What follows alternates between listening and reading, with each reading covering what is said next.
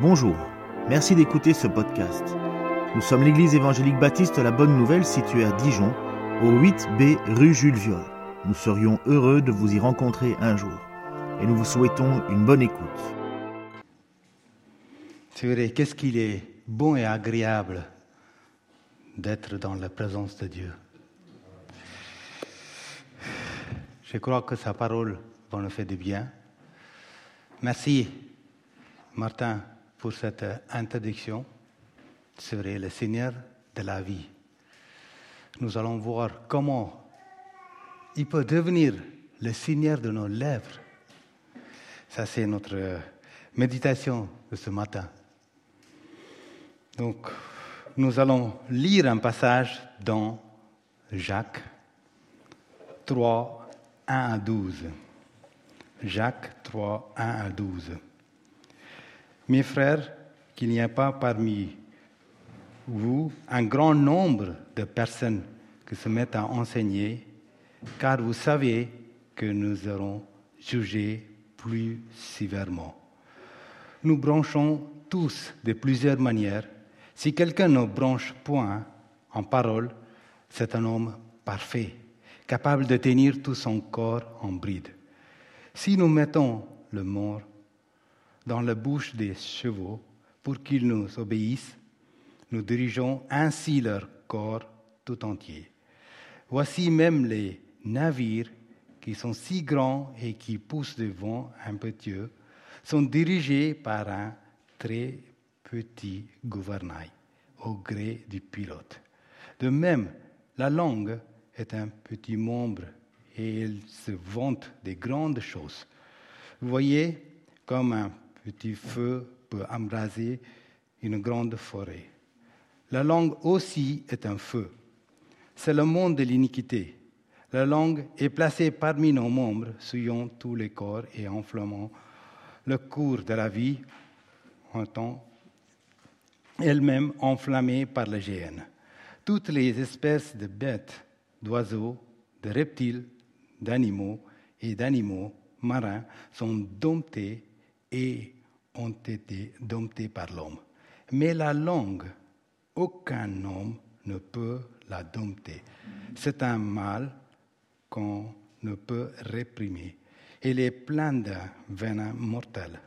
Par elle, nous bénissons le Seigneur notre Père et par elle nous maudissons les hommes faits à l'image de Dieu. De la même bouche sortent la bénédiction et la malédiction. Il ne faut pas, mes frères, il en soit ainsi. La source fait-elle jaillir par la même ouverture l'eau douce et l'eau amère Un figuier, mes frères, peut-il produire des olives et une vigne des figues de l'eau salée ne peut pas non plus produire le lot, de l'eau douce. Donc ici, la langue n'est qu'un organe qui exprime une pensée. La langue en elle-même, elle ne peut rien faire. Vous pouvez tenir la langue de votre voisin, mais la langue en elle-même, elle est impuissante. Mais tout ce qui est autour de la langue qui l'anime. Je voulais ce matin aborder ce thème, contrôler nos pensées, avec beaucoup d'humilité, car notre manière de penser est bien tellement complexe. Donc il faut nous revenir vers les Écritures et reconsidérer l'importance de la pensée. Votre pensée façonnera ce que vous êtes. Jacques écrit dans le premier chapitre, il dit que tout homme soit prompt à écouter, lent à parler. Si quelqu'un croit être religieux sans tenir sa langue en bride, la religion de cet homme est vaine.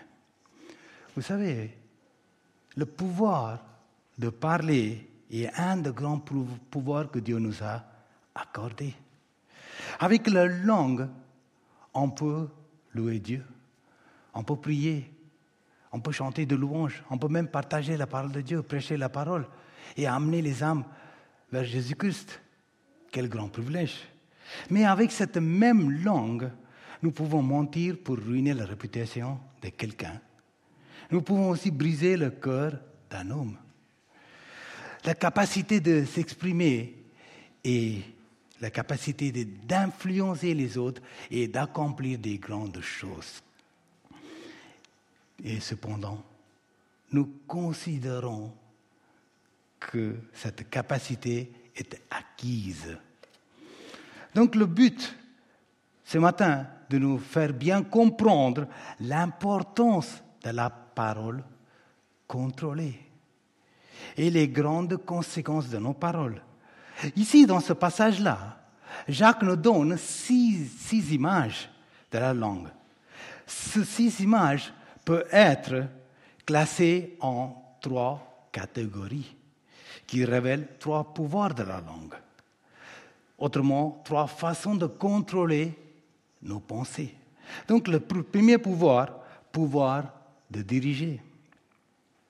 Ici, versets 1 à 4, Jacques parle deux images, les morts et le gouvernail.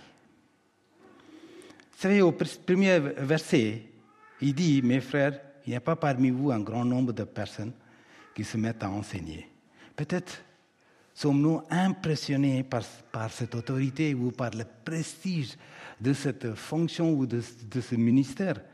Mais n'oublions pas la grande responsabilité et surtout le compte que nous avons à rendre. Ceux qui enseignent la parole de Dieu s'affrontent aussi à un jugement plus sévère. Le péché de la langue semble être en, en tête de liste.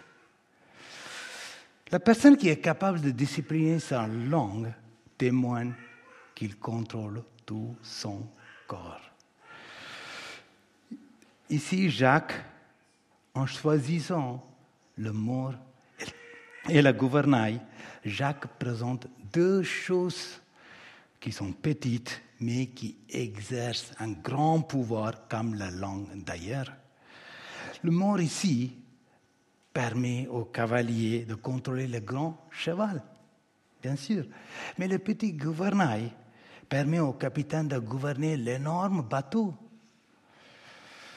L'homme aussi est un petit membre dans le corps. Mais elle a le pouvoir d'accomplir des grandes choses. Elle a le pouvoir même de détruire tout. Le mort et le gouvernail doivent surmonter les forces contraires. Le mort doit surmonter le caractère sauvage du, du, cheval. Et aussi le gouvernail doit affronter les vents, doit affronter les courants qui peuvent faire dévier les bateaux. La langue de l'être humain doit aussi surmonter les forces opposées, c'est-à-dire nous avons une vieille nature qui veut nous contrôler, qui veut nous pousser à pécher, il y a des circonstances extérieures qui nous font dire des choses que nous ne devrions pas dire. Donc, les péchés à l'intérieur et les, pressions d'extérieur cherchent à avoir le contrôle de notre langue. Les deux, le mort et le gouvernail, doivent être sous le contrôle d'une main forte. Mais Ici, lorsque Jésus-Christ contrôle la langue, alors nous n'avons pas besoin d'avoir peur de dénoncer les mauvaises choses, mais toujours dans une bonne manière. Pas étonnant de voir David prier. Il dit, l'Éternel met une garde à ma bouche, veille sur la porte de mes lèvres. David a su que le, le cœur est la clé pour la bonne parole. Ensuite, nous lisons dans Matthieu 12, 34, c'est de l'abondance du cœur que la bouche parle. Écriture, la parole de Dieu dit que ceux qui ont le cœur rempli, la bouche en déborde. Notre bouche déborde toujours lorsque notre cœur est rempli. Par exemple, quand on est amoureux, de quelqu'un, notre bouche déborde de joie. Notre bouche déborde de louange pour cette personne, car le cœur est rempli d'affection. N'est-ce pas? Donc, le moteur, c'est quoi? C'est le cœur. Ici, au verset 2, il parle, Jacques parle de maîtriser son corps tout entier. Est-ce que Jacques est en train de commettre une erreur en associant le péché de la, de la langue au péché commis par le corps? Non, parce que la parole mène quoi? Mène aux actions. Une personne dit une phrase sans réfléchir et tout à coup il se trouve impliqué dans une bagarre. Sa langue a forcé le reste de son corps pour se défendre lui-même. Quelqu'un a dit, s'aimer une pensée ou récolterez une action. S'aimer une action ou récolterez une habitude. S'aimer une habitude ou récolterez un caractère. S'aimer un caractère ou récolterez une destinée. Donc ce n'est pas pour rien que, que la parole de Dieu insiste sur la pensée. Et surtout, la pensée est la source de notre comportement. Maîtriser la source et vous maîtrisez le cours de votre vie. Si nous n'avons pas conscience de la puissance de nos pensées, alors nous allons faire des choses que nous regretterons. Parfois, on rencontre des personnes qui sont en échec dans leur vie de tous les jours ou dans leur vie euh, spirituelle, car ils ou elles sont sous-estimés de la puissance de leur pensée. Chers amis, nos pensées sont un vrai champ de bataille. C'est vrai. Sous ce champ, soit nous sommes vainqueurs ou vaincus. Soit nous porterons les lauréats de toutes nos victoires et nous subirons le chant de tous nos échecs. Parfois, je me suis retrouvé face à des personnes en fin de vie qui avaient des regrets profonds, qui avaient des regrets profonds sur bien des décisions qu'elles ont prises, sur bien des choses qui sont faites dans leur vie. Les actes, tout ce que vous entreprenez sont à l'origine de votre pensée. C'est pour cela que la pensée est quelque chose de très puissant. La manière de penser va, définir ce que vous devenez. La manière de penser va définir ce que vous devenez. Ici, ces images, le mort et le gouvernail, ont le pouvoir de diriger, c'est-à-dire ont, ils ont les conséquences sur la vie des autres. Un cheval qui s'enfuit ou un naufrage pourrait signifier des blessures ou la mort des piétons ou des passagers. La parole qu'on prononce peut avoir des conséquences sur la vie des autres. Un juge dit coupable ou pas coupable. Ces paroles ont des conséquences sur le destin du prisonnier et sa famille et ses amis.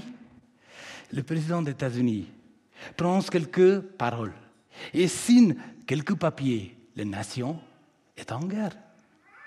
Même un simple oui ou non de lèvres d'un parent peut affecter la direction de la vie d'un enfant votre entourage influencera votre manière de penser, votre manière d'être, votre manière d'agir. Quand les parents ont des mots d'encouragement, ça nourrit la pensée des enfants. J'ai vu des personnes qui n'ont jamais rien entrepris car on leur a toujours dit que tu réussiras jamais tu es un bourricot, tu es un bon à rien. Ils n'ont jamais entrepris quelque chose, car dans leur pensée, dans leur disque dur, il y avait quelque chose de très subjectif qui était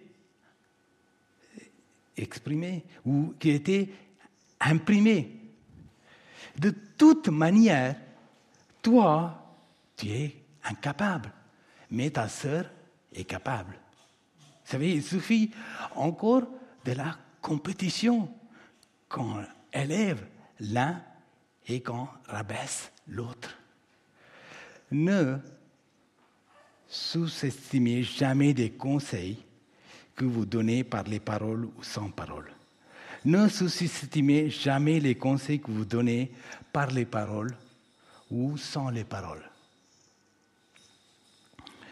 Il y a des gens qui auraient pu faire des affaires dans leur vie. Ils ont raté. Pourquoi? Parce que, avant de faire l'affaire, ils disent, de toute manière, ce n'est pas la peine. Ce n'est pas pour moi. C'est vrai, tu es privé ce qui est pour toi. J'ai vu l'inverse, c'est-à-dire le père qui disait à leur fils, tu ne vaux rien. Ces fils ont passé leur vie à prouver qu'ils sont capables. Ils n'ont pas arrêté d'entreprendre, ils n'ont pas arrêté de construire avec le seul but de prouver qu'ils sont capables. Tout votre état intérieur va influencer ce que vous allez réfléchir, penser. Donc, la manière de penser va définir ce que vous devenez. Vous savez, Jésus-Christ, quand il était sur cette terre, il a à une femme près d'un puits. Et ensuite, sa vie et la vie de ses amis ont expérimenté un changement radical. Pierre, il avait quelque chose dans son cœur. Il a partagé la parole. Il a prêché à Pentecôte. 3000 personnes, 3000 âmes sont venues vers le Seigneur. Acte 2. Le 21 avril 1855, Edward Kimball est allé à Boston dans un magasin de chaussures et a amené un jeune D.L. Moody vers Christ. Résultat, il est l'un, il est l'un des grands évangélistes de notre histoire et son ministère continue encore aujourd'hui. Nos, paroles ont le pouvoir de diriger les autres pour faire le bon choix. Nous lisons dans Proverbe 10, 19, Celui qui parle beaucoup ne manque pas de péché, mais celui qui retient ses lèvres est un homme prudent. Oui, la langue est comme le mort, le comme le gouvernail. Elle a le pouvoir de diriger. Combien il est important que notre langue ou nos paroles dirigent les autres ou dirigent les gens pour faire la bonne bon choix ou dirigent les gens dans la bonne direction. Notre deuxième point, pouvoir de détruire. Versets 5 à 8. Ici, Jacques, il nous donne encore deux images, le feu et l'animal. Un feu peut commencer avec juste une petite étincelle, mais il peut prendre l'ampleur pour détruire une ville entière. Nous avons vu pendant l'été, le feu de forêt ont détruit plusieurs 7000, 8000 hectares, plus de 11 000 personnes évacuées et des maisons touchées. Nos paroles, nos paroles peuvent aussi allumer le feu. Nous lisons dans Proverbe, faute de bois, le feu s'éteint. Faute de bois, le feu s'éteint. Et quand il y a point de rapporteur, la querelle s'apaise. Le charbon produit un brasier et le bois de feu, ainsi qu'un homme querelleur échauffe une dispute. S'il y a dans les églises ou dans la famille ou dans la vie de tous les jours, s'il y a des hommes qui ne peuvent pas contrôler leur langue, le résultat sera la destruction. L'amour accorde la joie et aussi un esprit d'harmonie. Non seulement le feu s'enflamme petit à petit et produit la chaleur, et aussi il salit tout sur son passage. Comme le feu, Comme un feu, la parole peut aussi chauffer les choses. David a écrit dans les psaumes 39, je disais, je veillerai sur mes voix de peur de pécher par ma langue. Je mettrai un frein à ma bouche, mon cœur brûlé au-dedans de moi. Un feu intérieur me consumait et la parole est venue sur ma langue. Est-ce que vous avez eu cette expérience? Bien sûr. Une tête chaude. Un cœur brûlant peut conduire à des propos brûlants que nous regrettons par la suite. David avait un tempérament colérique, mais il avait besoin de l'aide de Dieu pour se contrôler. Pas étonnant que le roi Salomon il a écrit Celui qui retient ses paroles connaît la science. Mais celui qui a un esprit calme est un homme intelligent. Le feu brûle et blesse. Nos paroles peuvent aussi brûler et blesser.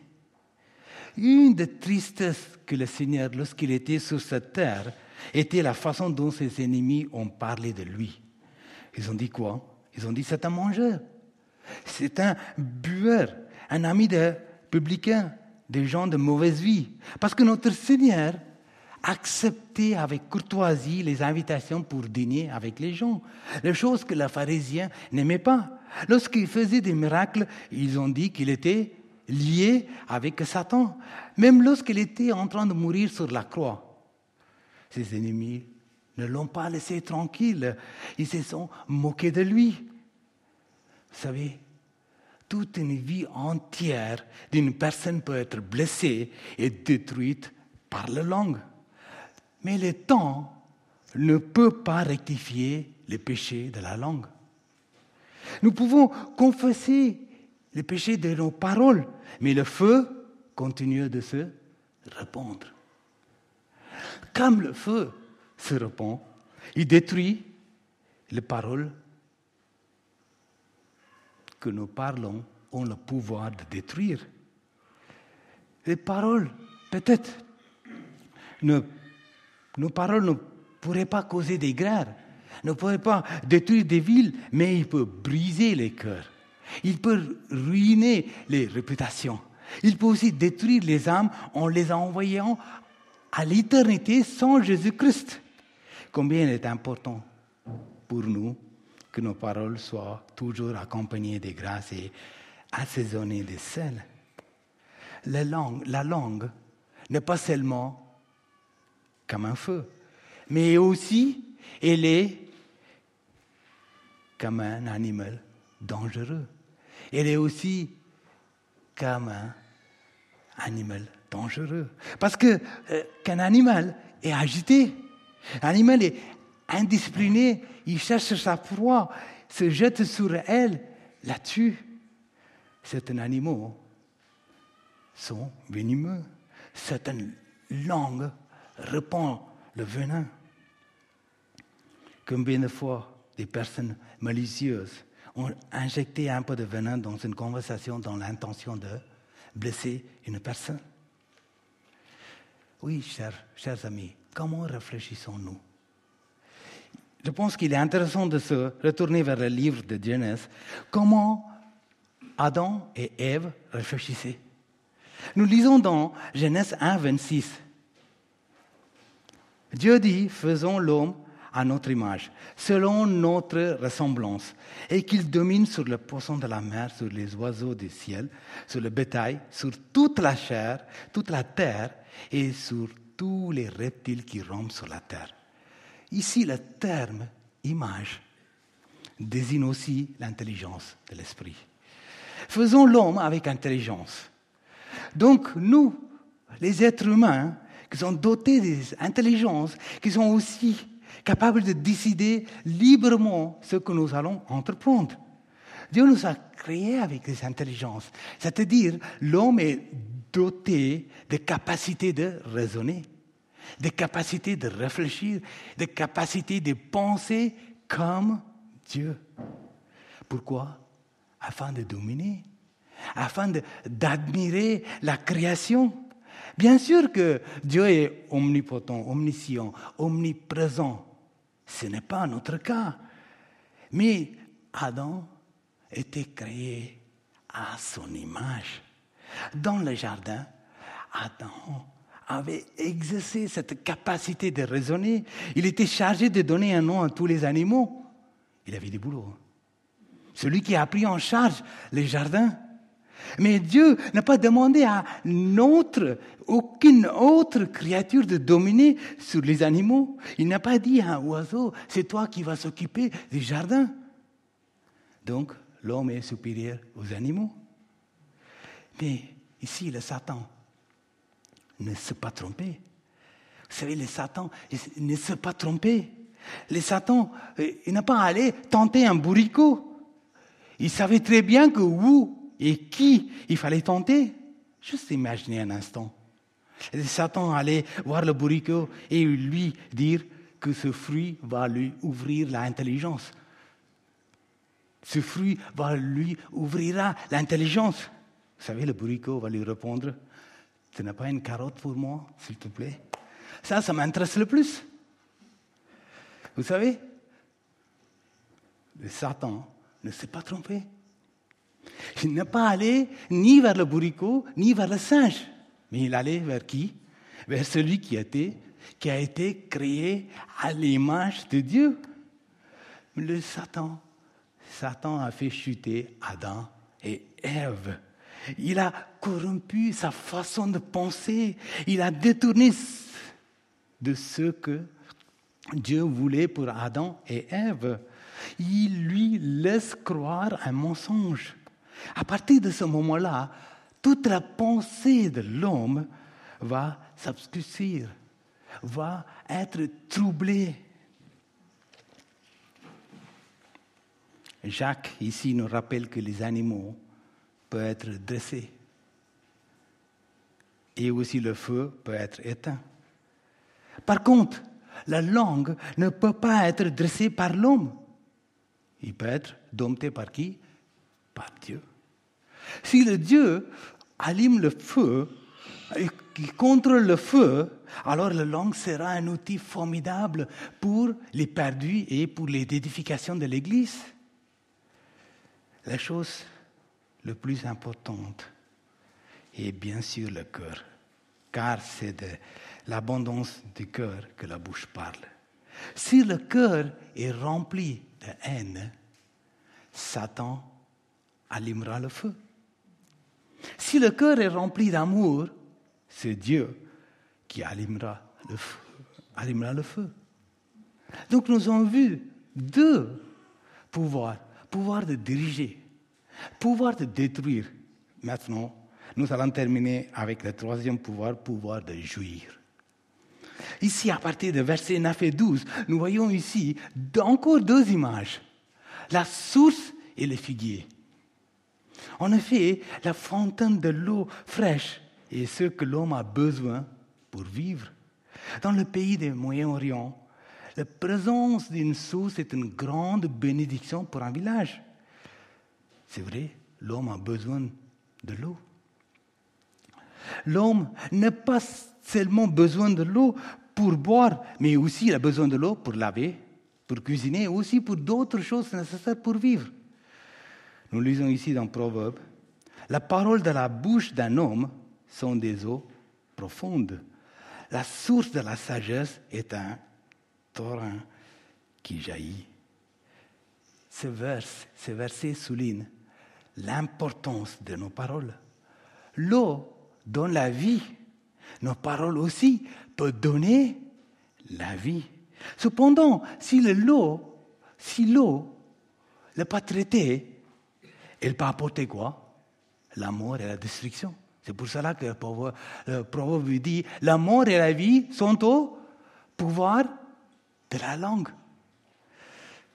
Lorsque nous buvons l'eau fraîche d'une source, nous pensons rarement au déluge. Mais nous pensons quoi? Nous pensons pour ce merveilleux, précieux cadeau de rafraîchissement que nous ressentons lorsque nous buvons cette eau. Nous ne pouvons pas être en bonne santé sans eau. Mais l'eau nous avons besoin aussi pour nettoyer, pour purifier. La parole de Dieu, on peut comparer, la parole de Dieu est une eau spirituelle qui nous lave, qui nous purifie. Nos paroles vis-à-vis des autres peuvent aussi aider à les purifier, à les sanctifier. Jacques ici lance un avertissement au verset 11 et 12. Il parle, une source ne peut donner deux sortes d'eau. Un arbre ne peut donner deux sortes de fruits. Nous attendons que la source donne de la bonne eau tout le temps. Nous attendons aussi que le figuier produise des figues et que l'olivier produise des olives. C'est-à-dire, la nature reproduit selon sa nature. Si la langue est contradictoire, il y a quelque chose qui ne va pas du tout avec le cœur. Nous voyons ici dans la vie de Pierre. Lorsque Pierre n'était pas en communion avec Dieu, ou n'était pas en communion avec Christ, il a fait quoi? Il a renié Christ. Il a prononcé des jurons. Mais ensuite, il est allé dehors, il a pleuré amèrement, il a confessé ses péchés. La langue qui bénit le Père, qui tourne autour et qui maudit l'homme à l'image de Dieu, a absolument besoin de ce médicament spirituel. C'est vrai qu'il est facile de chanter pendant le louange ou il est facile aussi de prier pendant ce moment de louange et après prendre la voiture, se disputer sur le chemin de retour à la maison. Ces choses-là ne devraient pas avoir lieu. Ici, dans ce jardin d'Éden, la capacité de raisonnement d'Adam et Ève était parfaite était pure, était sainte, aucune mauvaise intention, aucun mauvais sentiment. Rien dans la réflexion ne laisse place au péché. Soudain vient la tentation. Leurs pensées vont être troublées. Mais Dieu s'est créé comment? C'est créé à son image. Mais cette image a été dégradée par qui? Par l'œuvre de Satan. Bien, donc ici, Adam et Ève vont avoir une pensée corrompue.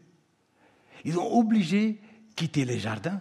Ils ont obligé couper cette communion avec Dieu. Vous avez compris que le cœur de l'homme fut brisé à ce moment-là. Très souvent, quand on parle d'un cœur brisé, c'est au niveau affectif il se passe quelque chose. Donc notre cœur a été brisé. Elle m'aimait. Elle ne m'aime plus. Mon cœur est brisé. Il m'a déshonoré. Mon cœur est brisé. Lorsque le cœur est brisé, la manière de raisonner est brisée. Celui qui était tout ce qui était fait à l'image de Dieu est brisé aussi. Il est important de comprendre que lorsque notre cœur est brisé, toute notre manière de penser est altérée. David était quelqu'un selon le cœur de Dieu. C'est-à-dire Dieu l'aimait? Non, c'est pas que ça. David était selon le cœur de Dieu parce que David a pensé selon Dieu. C'est pour cette raison-là le jour où il n'a pas pensé comme Dieu, c'était sa chute. La plupart du temps, sa manière de penser, son raisonnement était selon la volonté de Dieu. Il agissait en conséquence avec les bénédictions et les victoires qui étaient à la clé. C'est toute la différence entre David et Saül. C'est toute la différence entre David et l'armée israélienne. À un moment donné, dans la vie de David, l'armée syrienne euh, entoure l'Israël. David venait d'être nommé roi. Les Syriens arrivaient pour envahir Jérusalem. Que va faire David? Voilà l'homme selon le cœur de Dieu. Il ne va pas dire que je vais aller les combattre. Il va dire que je veux prier. L'Éternel, dois-je aller les combattre? L'homme de Dieu l'homme, selon le cœur de Dieu, cherchez d'abord ce que Dieu veut avant d'agir. Il cherchait d'abord ce que Dieu veut avant d'agir. Il a raisonné d'après ce que Dieu voulait et non pas d'après ce que lui voulait. C'est le cœur brisé. Nous devons être restaurés. Lorsque le cœur est restauré, tout change. Comment? Déjà, d'un point de vue physique, quand le cœur est malade, tout est malade, n'est-ce pas? Quand le cœur est malade, vous montez pas trois marches, vous êtes essoufflé. Quand le cœur est malade, vous avez de la, la tension ou la sous-tension. Donc quand le cœur est malade, il n'y a rien qui va. Mais quand le cœur est guéri, on retrouve toutes nos forces. Quand le cœur de l'homme est guéri, toute sa manière de penser, quand vous changez votre manière de penser, qu'est-ce qui se passe? C'est vous qui changez. C'est vous qui devenez une nouvelle créature. Ta manière de penser va définir ton succès ou ton échec, chers amis. Ta manière de penser va définir ton succès ou ton échec. Si tu penses juste en fonction de ta chair, alors très souvent tu seras en échec. Si tu penses, si tu commences à penser selon Dieu, ta manière de penser changera parce que tu mets la valeur de Dieu dans ta vie. Tout ça, qu'en mathématiques, dans une équation, si on part sur une mauvaise valeur, le résultat est faux. Si on essaie de résoudre un problème toujours en utilisant avec cette mauvaise valeur, le résultat sera toujours faux, à moins que ce soit un grand hasard. Si vous avez des bonnes valeurs, le résultat sera toujours juste. Si vous mettez la valeur de Dieu au centre de vos pensées, au centre de vos décisions, au centre de votre raisonnement, au centre de votre manière de penser, donc votre manière de penser, votre manière de penser va changer. Votre manière de parler va changer, votre manière d'agir va changer, votre vie va changer, votre destinée va changer. On méprise Dieu parfois dans notre façon de penser, parler, d'agir. Si vous pensez selon Dieu, vous ne jugez plus votre prochain de la même manière. Donc vous avez compris, le problème, bien sûr, ce n'est pas la langue. Ce ne sont pas nos paroles. Ce ne sont pas nos, pensées, mais c'est le cœur. Mais ce qui sort de la bouche vient du cœur. Et c'est ce qui suit l'homme. Garde ton cœur plus que toute autre chose, car de lui vient, viennent les sources de la vie. Comme nous remplissons nos cœurs avec la parole de Dieu, Dieu pourrait nous utiliser à apporter le bien-être aux autres. Nous avons vu trois pouvoirs, trois façons de contrôler nos langues, de contrôler aussi nos pensées. Pouvoir de diriger, pouvoir de détruire et pouvoir de jouir. Chaque jour, donnons à Dieu notre langue. Donnons à Dieu notre hum, nos, pensées. Donnons à Dieu nos paroles, notre cœur. Demandons à lui d'être une source de bénédiction. On peut prier aussi comme David. Est-ce qu'on peut voir le dernier diapo? Euh, On peut prier aussi comme David. L'Éternel, mets une garde. Ah, merci. Mets une garde à ma bouche.